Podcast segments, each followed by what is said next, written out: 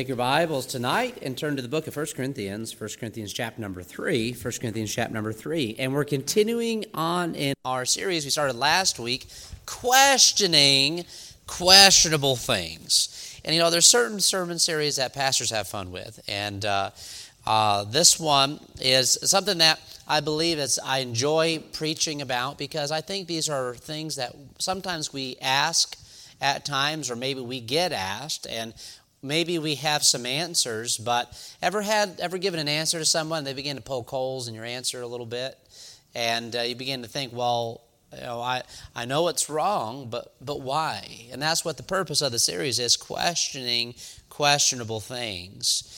And uh, we're going to look at ownership tonight. Ownership, and like, okay, what does ownership have to do with it? You'll see in just a moment. Uh, but 1 Corinthians chapter 3, you know, here's a question Who do we belong to? Amen. Who do we belong to? As Christians, especially, you know, we know that uh, we're, there are those that say, well, I belong to myself. You know, I'm a law unto myself. I don't belong to anybody. I evolved from some cosmic goo somewhere. I belong to myself. You know, that, that's what I believe. Okay, but do we believe that? Of course, 1 Corinthians 3, we're going to look at tonight, shows us that uh, we don't belong to ourselves. We belong to God, especially for Christians. You know, another question, well, do we belong to our spouse in a certain aspect? Yes, we do, but not in the full sense of what God is speaking of in 1 Corinthians 3. Or do we belong to God? You know, all these are valid questions when we look at the issue of ownership, when we look at our lives and we look at the decisions we make, what we allow ourselves to be involved in, uh, and even how, what we communicate. Uh, how does one show who they belong to is another question that I think that's more along the lines of what we're going on down tonight. So how do we show that? You know, when uh, you go and who owns this house? You go and look at the deed to the house. Who's on that deed? And whoever's on that deed, they own that house. It communicates ownership. Uh, and when we see, look at different people, you know, you look at sports teams, right? And they wear a particular jersey. Why? They are owned by those they are owned by that team and they play for that team. And you know what? If they don't play for, right for that team or don't play well, they're no longer going to be a part of that team. Right? That's very clearly communicated. What they're wearing is communicating who they belong to. Well, there are very various forms of communication, and one of them is how we adorn our bodies. And that is what we're going to be talking about tonight. Tonight we're going to look at one form of that communication, and there's many of those, how we dress, how we style things, what fashions we go after. We're not going to be going into this that tonight, but one form of that communication is that of tattoos. And so we're going to be looking at that tonight. And some people might say, well, preacher, you know, I don't need to hear about this because, you know, I just know it's wrong. I don't want it. I don't have any desire to get one. I just, it's wrong. I've heard it's wrong. A preacher said it somewhere a long time ago. You know, it's wrong. Great, but do you know why? Because if you don't know why, when someone asks you that question, because you're going to be asked that question, especially in our culture today, what's your answer going to be? What's your answer going to be? I hope that we have the answers tonight. And that's the purpose of this, uh, because God actually gives instructions regarding that specifically. And also, not only that, but some very important overarching principles. But we're in 1 Corinthians 3. Let's turn over there. We're going to begin in verse number 16. Uh, 1 Corinthians chapter number 3 if we could stand together out of respect for the reading of the Word of God tonight, 1 Corinthians chapter 3, verses 16 through 23. I'm going to move through some things kind of quick. I'm going to try and get done on time tonight, 10 till. I'm going to try. But before we go there, don't forget uh, Children's Worker Meeting, Sunday evening, 5.30. Uh, and we're going through the devotional life of the Sunday school teacher. I know not everybody has this book. Uh, but for those of you that do, it's chapters 5 and 6. We're doing two chapters this time because we got a little behind. So, chapters 5 and 6. So, if you need that, I'll remind you about that again. I'll text that out. But chapters 5 and 6. We did chapter 4 twice. Must be because we needed it. Uh, but 5 and 6. Uh, and we're going to do two chapters till the end. There's nine chapters. We have two more meetings. We're going to get that caught up. All right, 1 Corinthians chapter 3, beginning in verse number 16. Know ye not that ye are the temple of God, and that the Spirit of God dwelleth in you? If a man defile the temple of God, him shall God destroy, for the temple of God is holy, which temples ye are. Let no man deceive himself. If any man among you seemeth to be wise in this world, let him become a fool, that he may be wise. For the wisdom of this world is foolishness with God. For it is written, He taketh the wise in their own craftiness. And again, the Lord knoweth the thoughts of the wise, that they are vain. Therefore, let no man glory in men, for all things are yours, whether Paul or Apollos or Cephas or the world or life or death or things present or things to come, all are yours, and ye are Christ's, and Christ is God's. So, who do we belong to tonight? We belong to Christ because we are bought with his precious blood. And so, tonight, the question is do we have the right and liberty to print upon our bodies that communicate something perhaps that is not in line with what God is wanting us to communicate. Let's ask those questions tonight, but let's pray and ask God's blessing tonight. Dearly Father, I pray that you would bless our time together in your word, and I pray that you would bless this topic, Lord, and maybe this is cut and dried for some people. but Lord, maybe for some it isn't. Maybe some never heard teaching on this before. But Lord, I pray we just take your word and just be honest about it and we be open about it, Lord, and that we not be antagonistic and nasty, Lord, for it is something that affects many people, Lord, but that we would simply have the knowledge and know how to lovingly communicate that to people. I pray your blessing tonight. We thank you, Lord, for your word, and I pray that you would give me the wisdom of words to say tonight. We dedicate this time to you. In Jesus' name, amen. You may be seated. So remember, last week we established three basic questions Three basic questions, and every single message here on out, uh, the three points are going to be these three questions. Now, the first being, now let's ask, ask this who remembers what one, doesn't have to be in order, what one of those questions was? You don't have to be word for word, but gen, the general idea. Anybody remember what I, what I preached on last week? Three questions. Anybody remember? Correct. Very good. That's the first one. Can this be interpreted as evil? What's the second one? That's right. Catherine's taking notes over there. Anybody else for number three? Or is Catherine going to go three for three? Go for it, Catherine. Absolutely right. Praise the Lord for that. That's why we take notes. Uh, so uh, every message for the rest of the series will be split into three points with these three questions. Okay? So that's where we're going to go tonight. Number one Can tattoos be interpreted as evil. So that's point number one tonight. Can they be interpreted? Can tattoos be interpreted as evil? I think the short answer to that, in a very simple sense, is yes, they can. Okay, sermon's over, preacher. Yes, can they be interpreted that way? Yes. But we look at that and we sometimes like to just give it that very simple, very, oh yes, it can be interpreted that way, so over and done. Well, what about tattoos that have Bible verses? Maybe they've been King James. Uh, maybe they're in remembrance of people, so can they be interpreted as evil?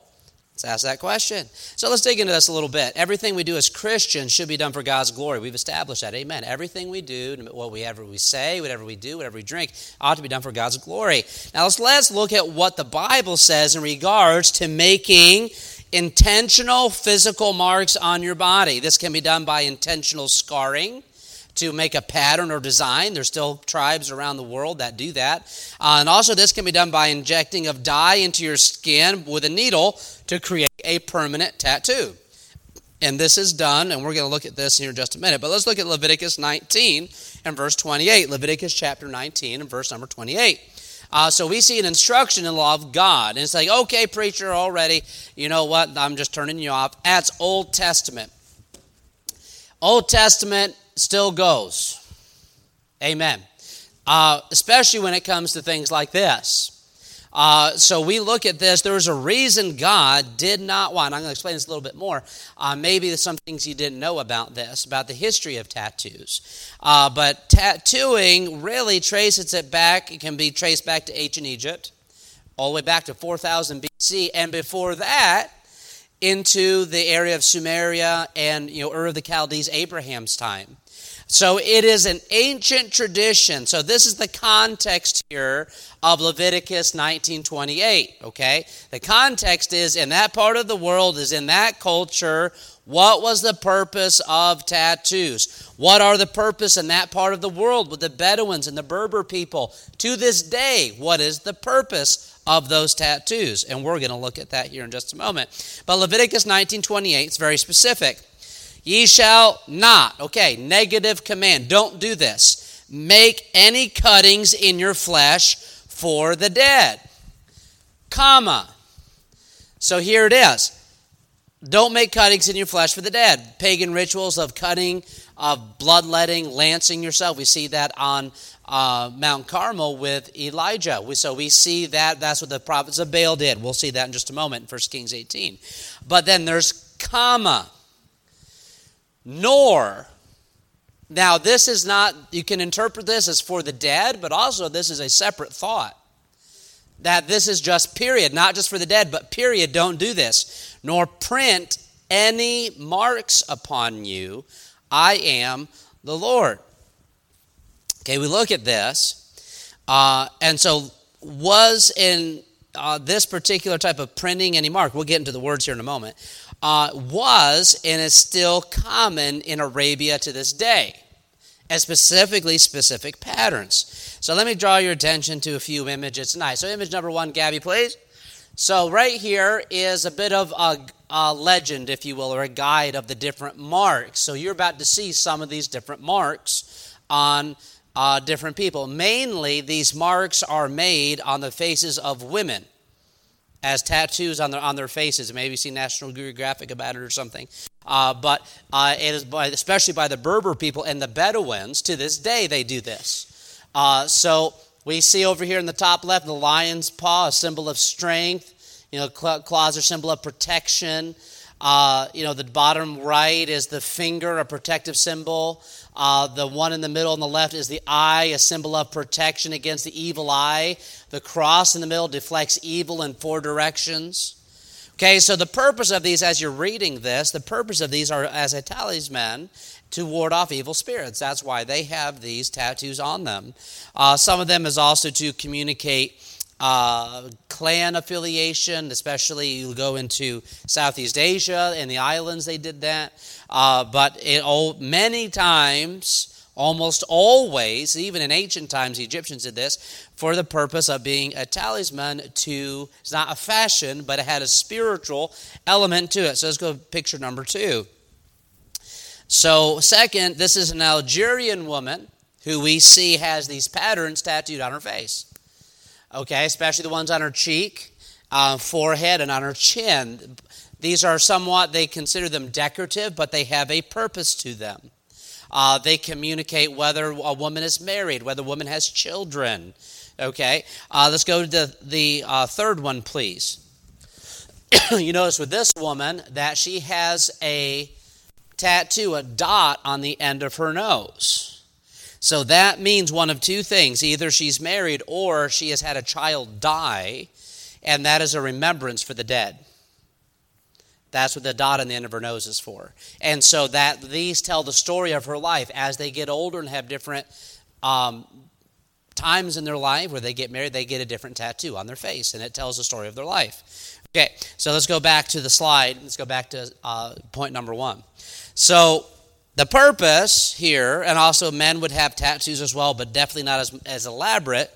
Uh, the purpose is a, in this sense, what we just saw is a pagan purpose to be a talisman to ward off evil spirits, also to show clan affiliation. So this is in line with what's being spoken of in Leviticus 18, Leviticus 19. That's what's being spoken of, okay? So giving a little history here. This was the culture of the time period, and the culture is still the same way today, thousands of years later. Okay? The meaning may change some, but the general principles apply.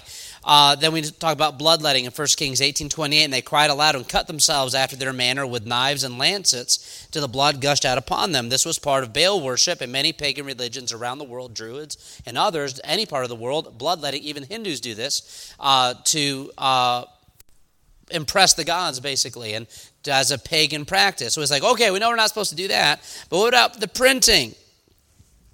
Because we look at this, nor print any marks upon you. Now, this is very, very interesting. When we see printing marks, I was like, well, that's a general term. You know, what's the word for that? We go into the Hebrew.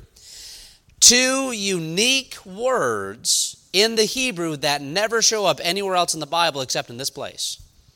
So, you know, when that happens, God's trying to say something extremely specific. So, what does the word print mean?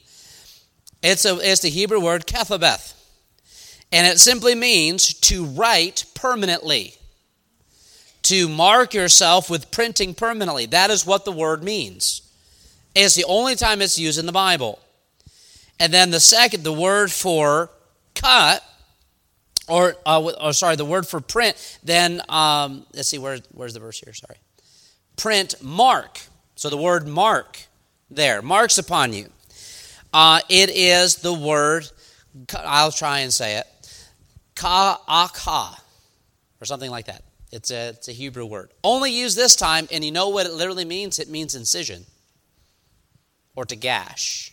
So, what it's saying is to print a mark by putting something under your skin to permanently mark yourself is forbidden anywhere on your body. That simple. Okay, preacher, we're done with the sermon. It's all over. Right? That's God says don't do it. It was because of the association with it, which we're going to get to in a minute. So what is being said? Not to mark yourself permanently by inserting a dying agent under your skin. It is plain disobedience to the scriptures. 1 John 3 4 says this Whosoever committeth sin transgresseth also the law. This is the law of God. God thought nowhere in the New Testament does it show that this changed. What we do see is that the diet we do what do we see change in the New Testament? That the sacrificial system was no longer needed because Messiah gave himself as sacrifice. No longer the sacrificial system was no longer needed. Second, the dietary restrictions with uh, Peter. We see the vision that those were lifted by who? Jesus himself. He communicated that those were no longer in play. And then following the law for salvation. That was never the way, but that was also very clearly stated that you don't have to follow the law in the sense of the traditional Jewish sense to be a Christian. But in the sense of these things, thou shalt not, we go through a list of things. We go to Leviticus 19. There are other things there that obviously, if we say, well, you know what, I think this should be allowed. You know, I, I don't see a problem with this. It's Old Testament. Well, let's, let's see what's in Leviticus 19. Let's see if that holds any water. So, these are laws concerning personal conduct and also righteousness in dealings. Uh, and uh, we see that uh, verse number, I had it, 28. So going down, so these are various laws. So we see uh, personal conduct. You should feel every man his mother and his father and keep my Sabbaths. Verse 3. We go down. Uh, you shall not make any cuttings upon your flesh. Verse 29. Do not prostitute thy daughter to cause her to be a, a whore, lest the land be full of to whoredom and the land become full of wickedness. You shall keep my Sabbaths and reverence my sanctuary. I am the Lord. Regard not them that have familiar spirits, neither seek after wizards to be defiled by them. I am the Lord your God. Thou shalt rise up before the hoary head and honor the face of the old man and fear thy God. I am the Lord. So, should we get rid of, should we be going to seances and things like that because it's Old Testament? Oh, we can do that. No. Obvious things. We can't do away with any of that, can we? So, it's an instruction that God has given. Verse John 3 8, he that committeth sin is of the devil, for the devil sinneth from the beginning. For this purpose the Son of God was manifested that he might destroy the works of the devil. Amen. So, as Christians, is this something that uh, can this be interpreted as evil? I think we can look at that and say, yes, it can be interpreted that way. What about question number two? What are tattoos associated with?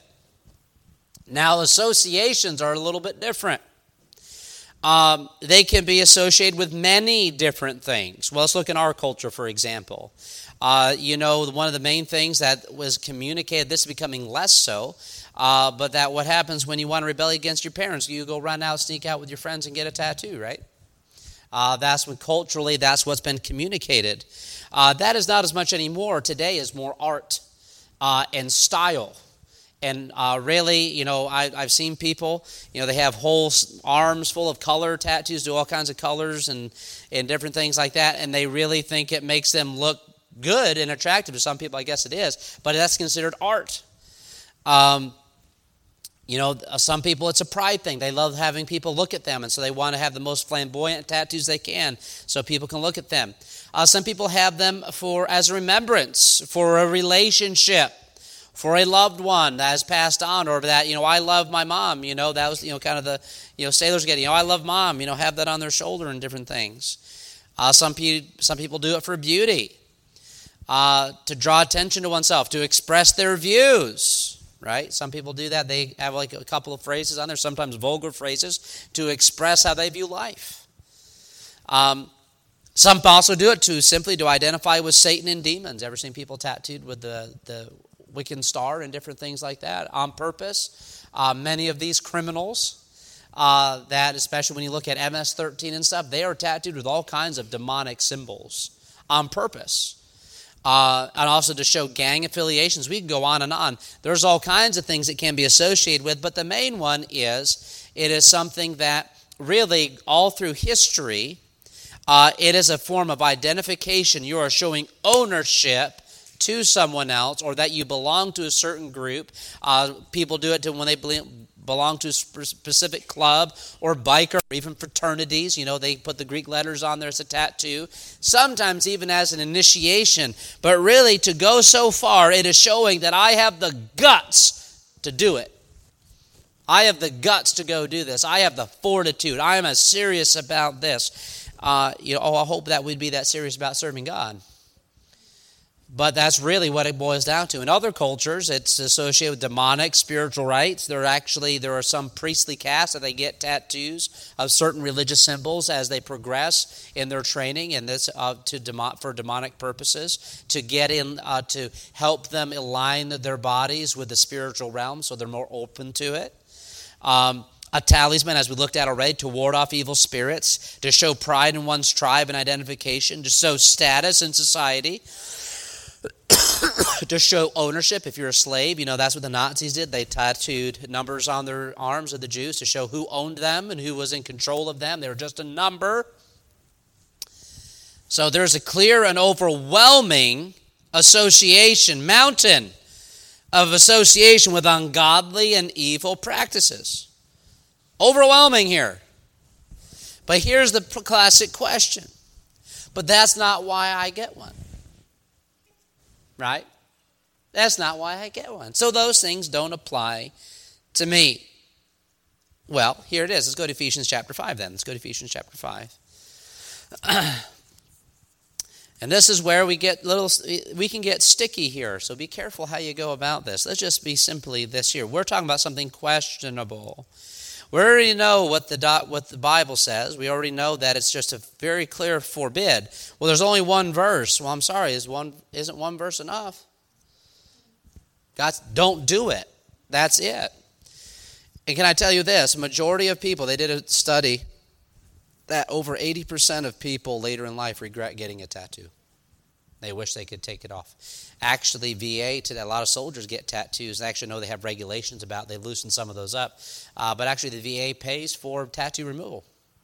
Uh, because people, for professional reasons, they can't get a job because they have they want to go in a certain field. Okay, uh, they want to go into a, especially a professional field, and some of those a lot of these companies have certain appearance requirements. You can't have tattoos all over you. And so they have to have them removed. And they, oh man, I regret this. And many times they go, either they do it on a dare or they do it to be the big man or the big or the, the brave lady. A lot of women, here's the big thing is that a lot of women get tattoos. Uh, it's not just men, many times associated with men, but over in the Middle East, especially, more women have tattoos than men uh, because it's a status and a communication. Uh, so Ephesians chapter 5, I'll get over there, Ephesians 5. I'm actually, I'm proud of myself. I'm moving forward tonight. I'm almost uh, to my third point. It's, uh, I'm almost there. I'd say that, but I better not get sidetracked. Ephesians 5, verse 8. For we were sometimes in darkness, but now are ye the light in the Lord. Walk as children of light. Hint, Sunday night sermons about this. Uh, for the fruit of the Spirit is in all goodness and righteousness and truth, proving what is acceptable unto the Lord. Have no fellowship Here it is with the unfruitful works of darkness, but rather reprove them. That's clear, isn't it? Let's not even get associated with these things. Let's not fellowship with these things. Let's get, get around these things. Because, yeah, maybe your motive is a good motive. First of all, God said don't do it. That should be enough for us. But second, if we go on the association front, there's not good associations here. There's not good associations. That brings us to the most important question, number three. Say the best for last. Am I confident that tattoos bring that this tattoo, that a tattoo brings glory to God? Am I confident about that? We talked about conscience last week. Uh, remember, whatever we do, we are to do needs to be done with confidence that it pleases God. Can I tell you something? You know what's so frustrating to me? Uh, there's this guy uh, online. Uh, he's an apologist and he talks to people. He especially does a, a, great job talking to Mormons about the gospel. Unfortunately, number one, for one strike against him, he's reformed. He's a reformed Baptist. So he believes in a bit of Calvinism, but he never mentions that in his gospel presentations. But this guy is brilliant. This guy is smart, and he's really good at doing that. But here it is, and he's also of the more open mindset. This guy has sleeve tattoos on him, and you know, and has you know, and has all the cultural things of what millennials wear today. He's about my age, and uh, you know, has the kind of you know biker beard and different things. Nothing wrong with beards, okay? Don't say that. You know, brother John, I love your beard, man. You know, but uh, he has like the trendy one, the fad one. Okay, you know what I'm talking about? And you know, and he has the clothes and he has the ripped jeans when he goes house and talk to people. Doesn't look like a pastor. He doesn't want to look like one. And he has all the tattoos down his arms and all of that. And you know what? I was just like, you know, it's so frustrating because he's so good at what he says. He says it straight, but what happens? The message gets lost in those things. So, you know, but what if I'm getting a tattoo? Here it is. Here's the question I'm getting a tattoo with a Bible verse on it. You know, it's a great verse. It's a verse that people need to see and hear to be saved. You know, this is a common argument. You know what? We need to address it. You know, a lot of times you hear sermons about this. At times, you know, preachers get up and they preach the truth, but also that they say sometimes say things that aren't helpful. Ever heard sermons like that? I know I've done that a few times. But let's just deal with this right, right head on. Let's use an illustration, okay? It's illustration time. So that we as a church, okay, we're excited about Warriors Light Ministries. Amen. We're getting those Bibles, working on that, working on those things. Let God open the doors, you know.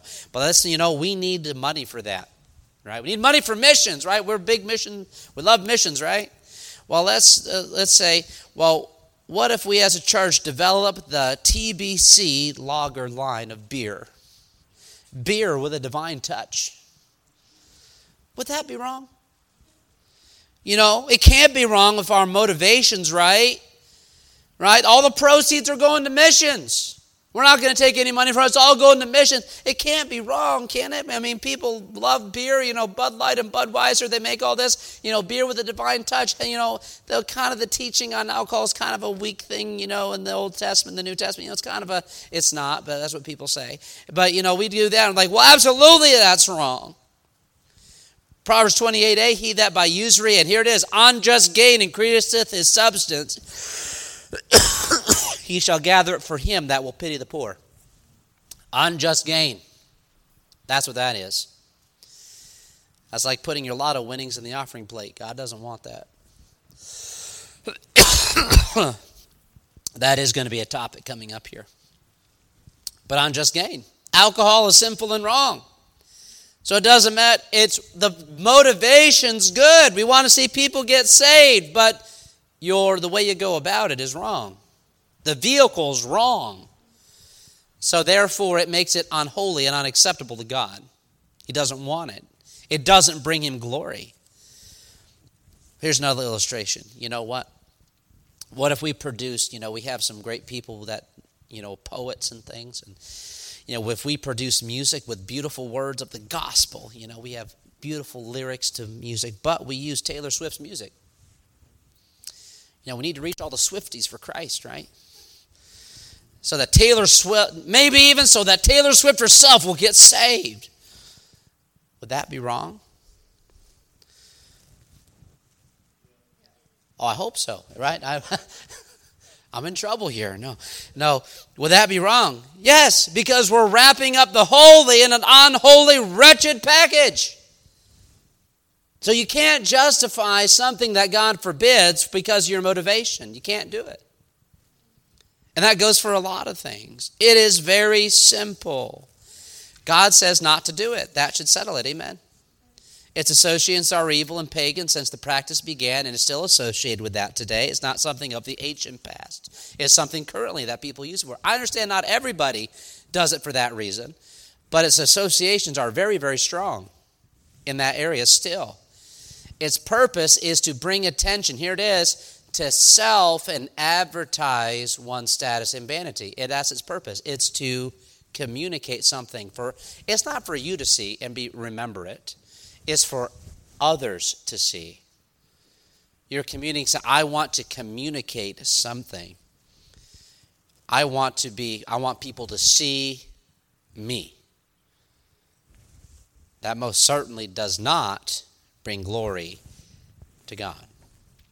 We're the temple of the Holy Spirit. And we have the eternal seal of the Spirit to mark our ownership. We do not have the right to misuse the temple of God to advertise what we want. We belong to Christ. We belong to Him. This goes for dress and many other things that we use to communicate our lips and our words, our social media accounts. What do we use? Are we using it for God's glory? We've answered all three questions. You know, are we convinced? I hope so. If not, you know, God needs to shine His word in your heart. But I think we're convinced that. I don't think we have an issue. No one's asked me that. No one's ever asked me. I don't think people are bold enough to ask, you know, preacher, you know, is getting a tattoo wrong? I've never been asked that question.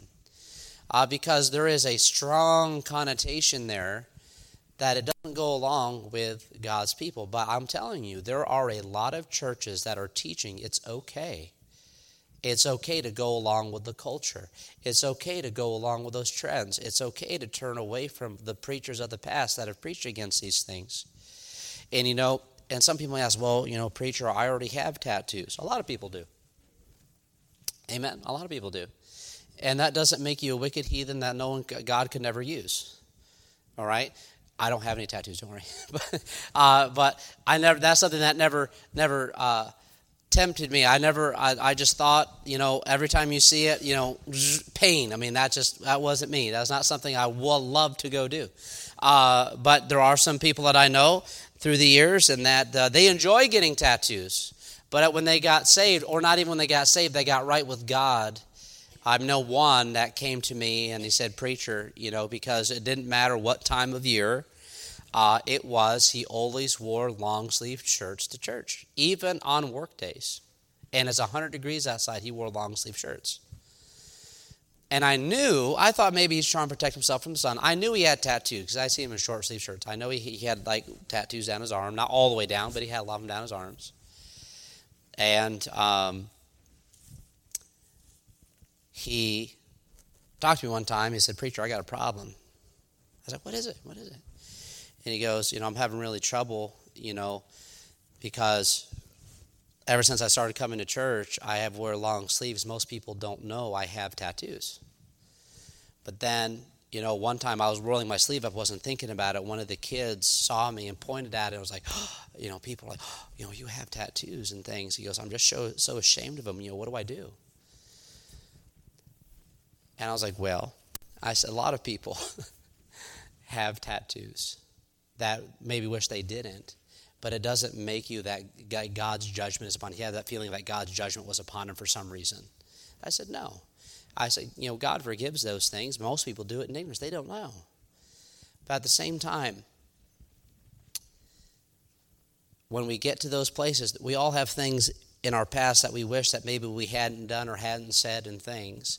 And we use those to go forward for God, not to hold us back. And that's the important thing to remember. We know God's truth. God forgives and God loves. And we just go forward. Amen. And so when someone asks that question to you, you know, hey, man, you know, what does the Bible say about it? Say, hey, this is what the Bible says. And you know what?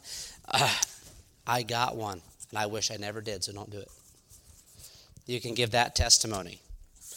You know, and I recommended for that gentleman that uh, he go to the VA and get his tattoos removed because they were able to do that and take those tattoos off. And I know he was pursuing. Never know if he ever did it or not.